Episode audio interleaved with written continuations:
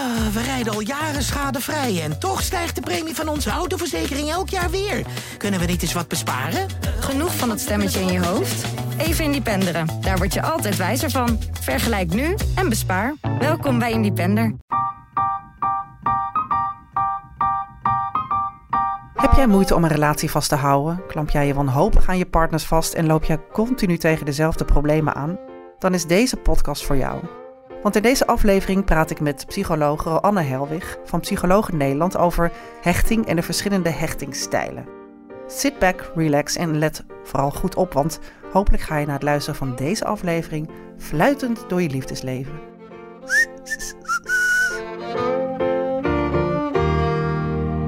Want ook iemand met een vermijdende hechtingsstijl heeft superveel behoefte ten diepste om zich echt te verbinden. Om zich wel te hechten. Om zich wel te hechten. Het is een angstreactie. Mm. Roanne, welkom. Um, jij bent psycholoog en jij weet alles over de hechtingstheorie. En dat is mooi, want um, dit onderwerp hechting is heel populair. En dat komt eigenlijk iedere week wel bij ons in de podcast aan bod.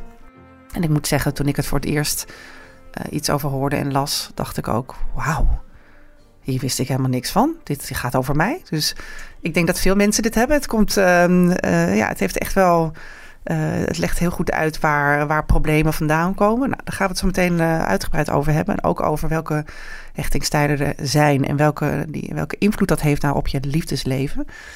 Maar we gaan deze podcast het helemaal uit elkaar trekken. Dus we gaan bij het begin beginnen. Wat is nou eigenlijk die hechting? Wat is hechting? Ja, wat is hechting? Ja, mooi ook om te horen dat je ook zegt van... Uh, ik herkende me erin. want dit is ook wat ik herken bij heel veel mensen. Mhm. Iedereen heeft wel zoiets van... oh ja, dit klikt in. Ja. Hè? Wat ik hier lees, daar, uh, daar zie ik mezelf in. Ja. Dus ja, wat is hechting? Nou, dan, dan, dan moet ik de naam van John Bowlby noemen. Mm Dit was een... Um, nou, een psycholoog die in de jaren 40, 50 heel veel onderzoek deed naar hechting. En hij zei eigenlijk van, er, mensen zijn biologisch geprogrammeerd om zich te verbinden. Mhm. En om uh, contact te zoeken hè, met mensen en met name met opvoeders. En hij zei ook, als je dan zo in de eerste drie jaar, als dat niet helemaal goed verlopen is, die hechting, hè, dus de verbinding, het gevoel dat je oké bent, dat je veilig bent, dat er voor je gezorgd wordt dat je je emoties mag hebben. Als dat in de eerste drie jaar, ondertussen noemen we dat de duizend kritieke dagen, als daar iets niet helemaal lekker in verlopen is, dan heeft dat gevolgen voor later in het leven. Dus het is dan de, de, de hechting met je ouders? Of verzorgers. Of verzorgers. Ja. Beide, of maakt dat niet zoveel uit? Het maakt, we weten ondertussen dat als er één veilig gehecht persoon is, dus als er één iemand was die jou zag in jouw behoeften, dat dat voldoende is om een veilige hechtingsrelatie te creëren. Oké. Daarbij denk ik wel, als jij van beide ouders een veilige hechtingsrelatie hebt opgedaan.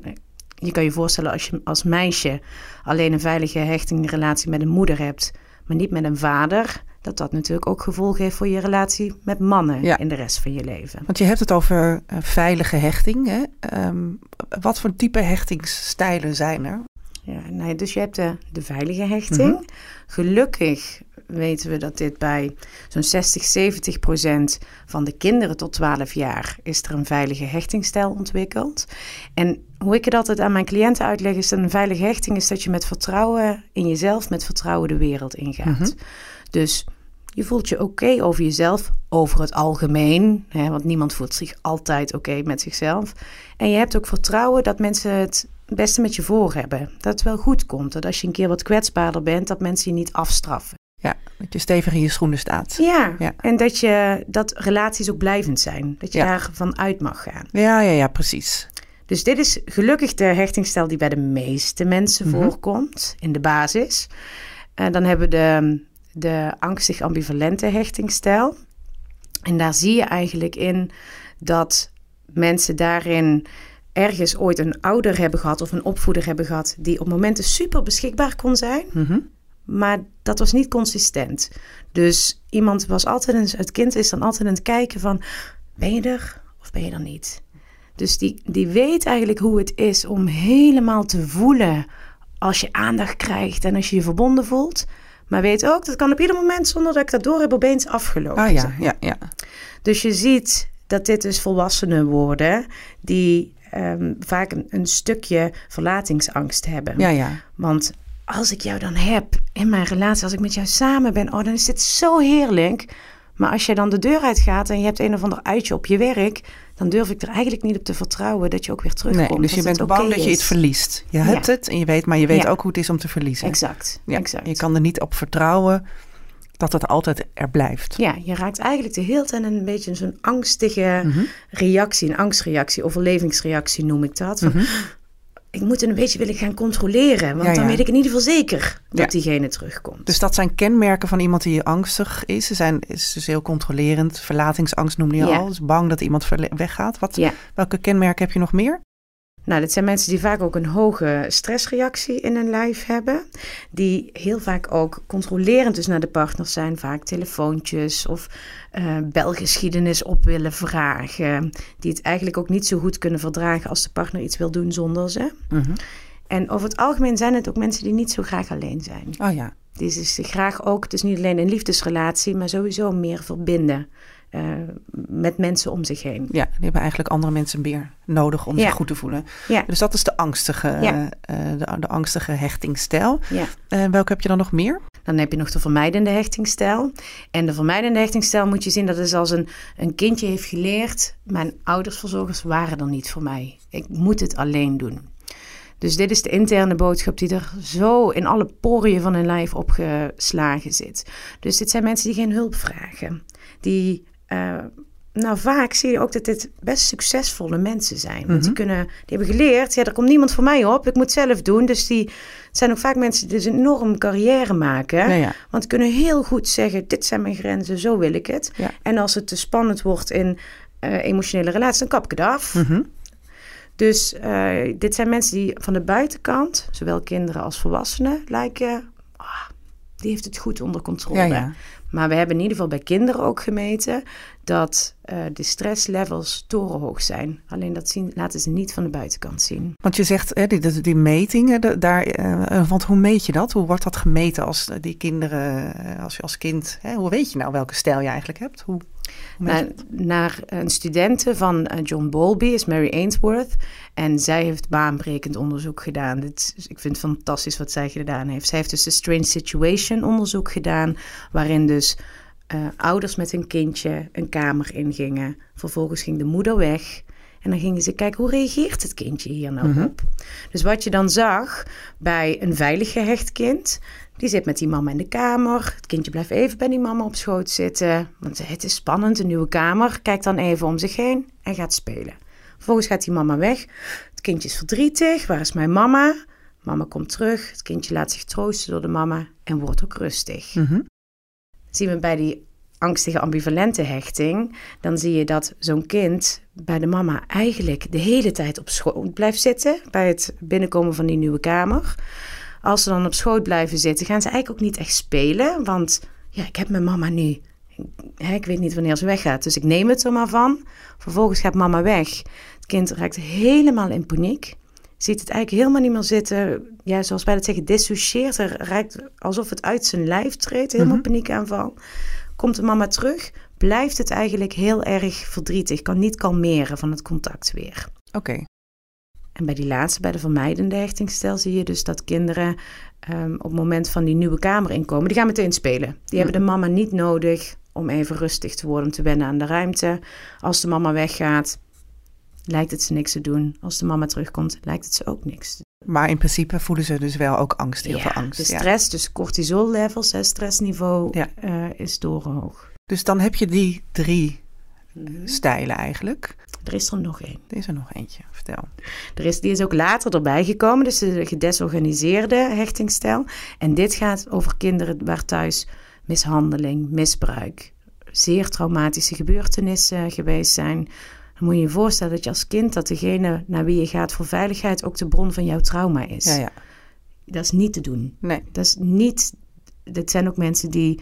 Dit weten we ook, hè, dat ik geloof 80% van de mensen met, uh, die dit meemaken ontwikkelt een gedesorganiseerde hechtingsstijl. Dus het zijn ook vaak mensen die in latere levens bijvoorbeeld persoonlijkheidsproblematiek ontwikkelen, omdat ze echt niemand anders kunnen vertrouwen. Want ja, die kan je zomaar ook maar weer een klap uitdelen. Ja, ja, heel beschadigd eigenlijk. Heel beschadigd. Ja. ja. Is, is het heel rigide ingedeeld eigenlijk? Nee. Nee, nee lijkt mij ook niet, toch? Je bent niet het, je bent het een of het ander, of hoe, hoe werkt dat? Nee, het is heel mooi dat je het ook benoemt. Het is echt wel een schaal. En het is ook niet, als je ooit in dit hokje zat, kon je nooit meer in een ander hokje. Nee, dus je kan ook van een angstig naar een vermijder. Eh, dus of, of, of kan je switchen in, in stijl? Is het een spectrum? Het is zeker wel een spectrum. Ja. Uh, ik denk wel bij kinderen die blijven een beetje. Je hebt primair één hechtingsstijl en door ervaringen verander je van hechtingsstijl. Het ligt natuurlijk ook aan je partner. Als jouw partner veel beschikbaarder voor je is, dan kan je zelf veel meer in de vermijding gaan. Want diegene die, die, die is er toch wel voor je. Mm dus dan kun je zelf ook wat meer afstand nemen. Op het moment dat jouw partner zelf uh, niet beschikbaar is, dus altijd weg is, zie je dat mensen veel meer gaan vastklampen. Ja, eh, kortom, als, als ik het zo, uh, zo beluister, de opvoeding, dus hoe jij met je, met je, met je ouders of met je opvoeder, de band daarmee, uh, dat is echt een blauwdruk voor de rest van je leven.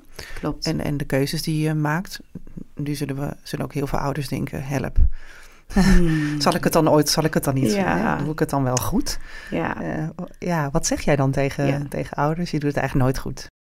Nou, ik zeg altijd, nou dit is ook een vraag die ik mezelf natuurlijk ook heel vaak stel als moeder zijnde. Wat gaan zij later tegen hun therapeut over mij vertellen? Precies.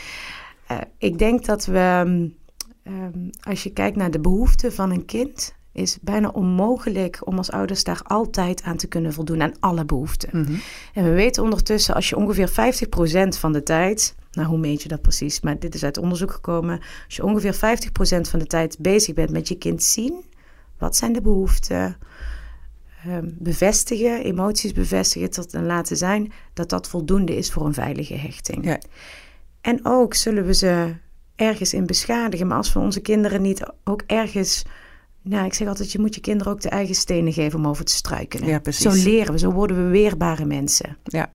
En dan heb je het over kinderen, maar die kinderen worden groot. Dan mhm. zitten hier allemaal als volwassenen. Ja. Um, en dan hebben we die hechtingstijlen, uh, welke invloed heeft dat nou op, op je liefdesleven? Um, ja, want volgens, volgens, mij, als ik zo naar, me, naar mezelf kijk en ik, ik, ik heb een podcast luisterde ik ooit en heb ik wel duizend keer geluisterd, want ik dacht elke keer, dit gaat over mij, dit gaat over mij, want ik loop het tegen de, hè, de, verkeerde, tegen de verkeerde, of eigenlijk dezelfde patronen. Ik denk dat dat voor heel veel mensen herkenbaar is.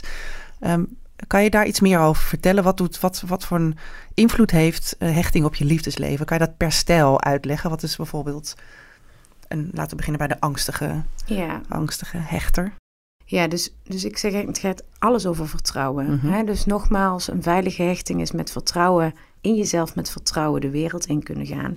Dus iemand met een angstige hechtingsstijl, die gaat er dus vanuit dat diegene er niet op kan vertrouwen dat de partner blijft. Dus wat, wat zie je? Dit zijn mensen die uh, dus heel erg gaan vastklampen, mhm. controleren, heel erg onzeker zijn vaak. Ehm, of dat niet willen laten zien en ontzettend proberen te overcompenseren van ik ben niet onzeker, het gaat wel goed. En zo snel die partner weggaat, weten ze eigenlijk niet meer wat ze met zichzelf aan moeten. Complete paniek. Een beetje, paniek. Een beetje zoals je bij kleine kinderen ziet die hun ouders even kwijt zijn. Ja. Raak in paniek. Ja. Dus eigenlijk, als het op emotionele relaties aankomt, worden we weer ergens kinderen, zeg ik altijd. Mhm. Met de bijbehorende overlevingsreacties. Ja, ja. En hoe zit dat bij de vermijdende hechter, gehechte? Nou, wat, wat ik duidelijk zie bij van, uh, mensen met een vermijdende hechtingsstijl, die, uh, die gaan wel relaties aan op zich. Maar op het moment dat die relaties wat intiemer worden, mhm. dus of er komt een stap naar hey, mag ik mijn tandenborstel eens bij jou neer gaan leggen? Oh ja. Hè, dus dat er echt een, een, een beweging komt naar nog meer intimiteit, verbreken ze de relatie. Ja, nou dan heb ik een hele mooie... De luisteraarsvraag. Uh, voor jou, want die sluit hier heel goed op aan. Hoi Rohanna. Mijn partner en ik hebben vaak ruzie over hetzelfde. Ik wil graag verder in onze relatie, maar elke keer als ik te dichtbij kom, dan trapt hij op de rem. Het lijkt alsof we een soort rondje draaien en het maakt me heel moe en onzeker. Ik hou van hem, maar ik weet niet hoe lang ik dit nog vol gehouden. Wat moet ik doen? Wat kan ik doen? Dit, dit klinkt als iemand met een vermijdende, uh, hecht, gehechte, uh, gehechte partner. Wat denk jij? Ja, ik vind, ik vind het ook altijd op basis van een vraag van iemand ook moeilijk te zeggen. Mhm. Nou, dat, die hechtingsstijl heb jij. Mhm. Uh, want het zou zomaar ook nog kunnen dat er iets in de dynamiek tussen hun Mhm. hè, het, het triggert. Ja? Dus die nuance wil ik er even bij geven. Ja. Maar ervan uitgaande dat jouw partner een vermijdende hechtingsstijl heeft. Ik denk dat het belangrijkste daarin is dat, dat jullie het mogen hebben over... Nou, wat is mijn primaire reactie op contact? Wat gebeurt er dan? En als hij kan doorhebben, oh ja, ik vind dit spannend wat hier gebeurt. En juist op het moment dat ik even denk, even niet, dan ga jij nog meer aan mijn deur aankloppen. En dat vind ik juist heel spannend. Ja. Als je het daarover kan hebben, nou, dit, ik zeg dan altijd, dit is de dans die we samen doen. Ik kom dichterbij, jij zendt een stapje weg, dan kom ik nog een stapje dichterbij en dan ren jij bijna de deur uit. Als je die dans in kaart kan brengen, dan kun je ook zeggen, oké, wat heb je dan wel nodig? Want wat je vaak ziet met iemand met een vermijdende hechtingsstijl, als die het doorheeft, kan die daarna ook voelen, oh ja, dit doe ik, ik wil dit niet meer. Nee. Want ook iemand met een vermijdende hechtingsstijl heeft superveel behoefte ten diepste om zich echt te verbinden. Om zich wel te hechten. Om zich wel te hechten. Ja. Het is Ja. een angstreactie. Mhm. En als diegene zich dat kan realiseren en kan ademen, zeg ik, mogelijk wat therapie daarvoor zou kunnen Mhm, zoeken, mhm. Dan kan die ook lezen of een podcast luisteren, je weet of het bij niet. mij in therapie Ja. komen. dan kun je vanuit daar ook weer een stap zetten van, ja, maar dit wil ik niet meer. Nee. En zoals ik altijd tegen mijn cliënten zeg, we reageren alsof we een klein kindje zijn, maar we zijn geen kleine kinderen meer. We Nee. zijn al volwassenen. Ja. Dus ooit heb jij geleerd, het is zo spannend, ik kan me beter terugtrekken. Hè? Of ik krijg toch niet wat ik nodig heb, ik trek me maar terug.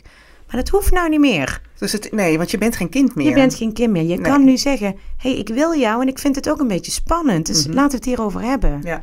Dus het klinkt heel erg alsof de een verlatingsangst heeft en de ander bindingsangst ehm, in deze vraag. Dat zie je vaak. Ja, zijn er types die elkaar vaker opzoeken? Ja, ik zie dit wel vaak terug. Omdat je kan je ook, in ieder geval voor degene met de angstige hechtingsstijl, die heeft ook geleerd, de ander gaat weg. Nou, iemand die vermijdende hechtingsstijl heeft, die gaat ook Die weg. gaat weg, ja. Dus we zoeken toch een beetje wat we kennen. Oh ja. Dus het is niet zo dat nu mijn boodschap is, eh, dit kan niet werken. Hè, want Nee. dat is vaak een vraag die je krijgt. Oh, dit is dus mijn patroon, dus ik moet die relatie verbreken, want dat is ook in mijn patroon. Nee, absoluut niet. Maar je hebt door wat er gebeurt. Ja. Dus als je weet wat er gebeurt, kan je het ook aanpassen. Ja. Maar het is zo grappig dus dat we eigenlijk eh, iets opzoeken wat we, wat we kennen, maar eigenlijk niet nodig hebben. Ja, ik denk wat we kennen, dat is veilig. En Mhm. we, we zijn mensen, we zoeken naar veiligheid, Ja, ja. altijd. Maar eigenlijk moeten we dus allemaal op zoek naar een veilige, hechte partner. Als ik het, zo- als ik het zo begrijp. Maar die zijn er toch die zijn er niet genoeg. Wat gaan we doen? Wat moeten we, hier- moeten we hier aan doen? Nou, ik weet ook niet of we allemaal op zoek moeten gaan naar een veilige Nee. echte partner. Maar ik denk wel dat we op zoek moeten gaan naar de veiligheid in onszelf. Ja, ja. Als jij jezelf weer kan voelen. Oké, ik raak niet in paniek, want mijn partner doet nu dit. Of hij reageert niet op het appje. Zie je wel, hij is wel met iemand anders. Als je op dat moment kan leren om terug naar jezelf te keren, rustig te worden, om te voelen, oh, dit is oud, dit is niet meer nu. Hè, ik hoef daar niet meer bang voor te zijn. Mhm. Dan kun je in het hier en nu zeggen, hey hoi, ik, ik merk dat ik het even spannend vind dat je niet reageert. Ik weet dat dat voor mij is, maar nou, dan weet je dat. Wat Maar dat lijkt me dat, dat, je ook, dat je ook echt communicatie, nieuwe communicatieskills moet gaan ontwikkelen. Ja, ja zeker. Zeker. Dus dit is wat ik het gros van de dag ook met mensen doe. Ja. Leren om niet meer vanuit angst te communiceren, Nee. maar vanuit een stuk volwassenheid. En jezelf ook niet op je kop geven als je weer vanuit dat kindstuk communiceert. Want dat hoort er nou eenmaal bij. Dat doe ik ook nog vaak genoeg, zegt mijn partner. Ja, ja. Dus iedereen heeft die neiging. Iedereen heeft die Mhm. neiging. Dus daar, daar mogen we ook gewoon ja, met zelfcompassie naar kijken. We doen dat. Maar als je daarna denkt, ah, vervelend, het was er weer eentje. Hè, ik deed even heel lelijk. Kom er dan op terug. Zeg dan, ja, oké, ik ben... Ik, ik zat weer even helemaal in, in een kindstuk, zou ik dan zeggen. Of in iets ouds. En eh, ik weet dat dat van mij is en sorry daarvoor. Kunnen we eigenlijk van, van, eh, eh, van ja, ja, kan je van je stijl afraken? Ik bedoel, Kan je daarvan afkomen? Of is dat eigenlijk gewoon ontzettend ingewikkeld om, om vanuit een angstige hechtingsstijl of een vermijdende hechtingsstijl naar een veilige hechtingsstijl te gaan? Is dat, is dat moeilijk? of Het is is, het te leren? het is absoluut te leren Mhm. en ook super moeilijk. En dat is natuurlijk ook uh, afhankelijk van ook de ervaringen die je later nog in je leven hebt meegemaakt. Dus als jij een onveilige hechtingssituatie als kind hebt gehad, maar je hebt daarna heel veel fijne vrienden gehad. Met bijvoorbeeld fijne ouders waar je ook een beetje naar kon kijken van Mhm. dit is oké. Of je hebt wat prettige partners gehad. Nou, dan, dan merk je dat die hechtingsstijl steeds veiliger wordt. Ja, ja. Dus dat mensen steeds meer vertrouwen. Hè? Ze doen succeservaringen op. Mhm. Ehm, het is ook zo dat als mensen dan ook nog vanuit een onveilige hechting... je zoekt een patroon op wat je kent, dus zoek vaak ook nog wat onveilige partners op. Ja, dan heb je nog meer op het lijstje van onveilige ervaringen... nog meer streepjes staan. Dat zijn allemaal bevestigingen natuurlijk. Exact. Dus dan is het hard- harder werken om het op het lijstje van veilige ervaringen. Ja, dat moet wat meer in balans komen. En dat is natuurlijk ook wat ik in. in ik geef bijvoorbeeld schematherapie. Mhm. Dan ga je heel veel terug naar al die ervaringen. En dan probeer je eigenlijk daar een herstellende ja, belevenis aan toe te voegen. Waardoor mensen wat meer in balans met zichzelf komen. Ja, ja. Ja. Is er per stijl, ehm, eh, is het voor allemaal hetzelfde? Moeten, zouden we allemaal hetzelfde moeten doen om daar vanaf te komen? Of kan je per stijl uitleggen van nou, voor de angstig, angstig gehecht persoon moet je heel erg focussen op hier, op dit. En eh, voor de vermijdende moet je meer focussen op dat. En is, daar, eh, is daar een onderscheid in te maken of is het eigenlijk bij allemaal hetzelfde? Mooie vraag. Ik denk bij de, nou, bij de angstig ambivalent gehechte persoon, daar zit het werk echt intern, zeg ik altijd. Dus die zijn geneigd. Mijn lijf zit helemaal vol met spanning. Ik ga meteen het, hè, de ander moet het voor mij oplossen. Ik kan het niet verdragen. Dus dit zijn mensen die ik echt leer om, oké, als dit in jouzelf gebeurt, blijf eens bij jezelf. Hè, ga zelf het werk doen. Ga niet die externe bevestiging halen, maar probeer intern die emoties te reguleren. Dus als je het gevoel hebt, ik, ik moet bij een ander, ik ga aan een ander hangen om, Ja, ja. hè, om, om bevestiging te krijgen of om, Ja. om, mijn, om mijn angstige gevoel weg, te- te laten nemen. Dat is het teken om, ja. om wat te doen, want dat is zo moeilijk. Nou, om te beginnen met ademhalen. ik denk dat ademhalen echt het grote woord is in alles. We zitten volledig in een stressreactie, hè, de fight-flight reactie, zoals velen van ons wel kennen. En die kalmeert eigenlijk pas als we onze energie kunnen laten zakken. Dus dat begint met ademhalen, voel je voeten maar op de grond, dat soort zaken. En vanuit daar werk ik dan met mensen met, nou denk maar, oh ja, dit is oud. Dit is weer mijn kindstuk. Maar ik ben nou geen kind meer, ik ben nu volwassen. Ja. Dus dit is wat ik met ang- angstig ambivalent gehechte mensen doe. Ehm, mensen die een vermijdende hechtingsstijl hebben, die komen natuurlijk ook al iets minder snel in therapie. Want, Ja, want die dat vermijden. ze. Ja. Eh, maar dit zijn wel mensen die ik pas wat later zeggen. Dan zeggen, ja, verdorie, het lukt me gewoon echt niet om een relatie vast te houden. Nee, want die, die gaan wel relaties aan, maar die, die, ja, die Ja. willen zich eigenlijk, durven zich ook niet helemaal te hechten. Dus die vervolgens doen ze alles aan om het weer Ja. Kapot te maken of eigenlijk weg te gaan. Ja. ja. En die hebben ook zo'n heftig stemmetje in hun hoofd... dat echt 80.000 fantastische argumenten verzint om die relatie te verlaten. Ja, ja. Dus met die mensen probeer ik ze juist in contact met hun partner te laten komen. Ja, ja. Door eerst eens te denken, oh ja, wat, wat zegt dit stemmetje in mijn hoofd? Ik laat ze die boodschap ook even opschrijven allemaal. Dan voelt het al altijd wat anders dan dat het in je hoofd zit. En dan komen ze met die boodschap allemaal naar mij en dan zeg ik, nou denk je nou echt dat dit klopt? Want dat zijn dingen als, ehm, eh, ik mag nooit mezelf zijn van de ander.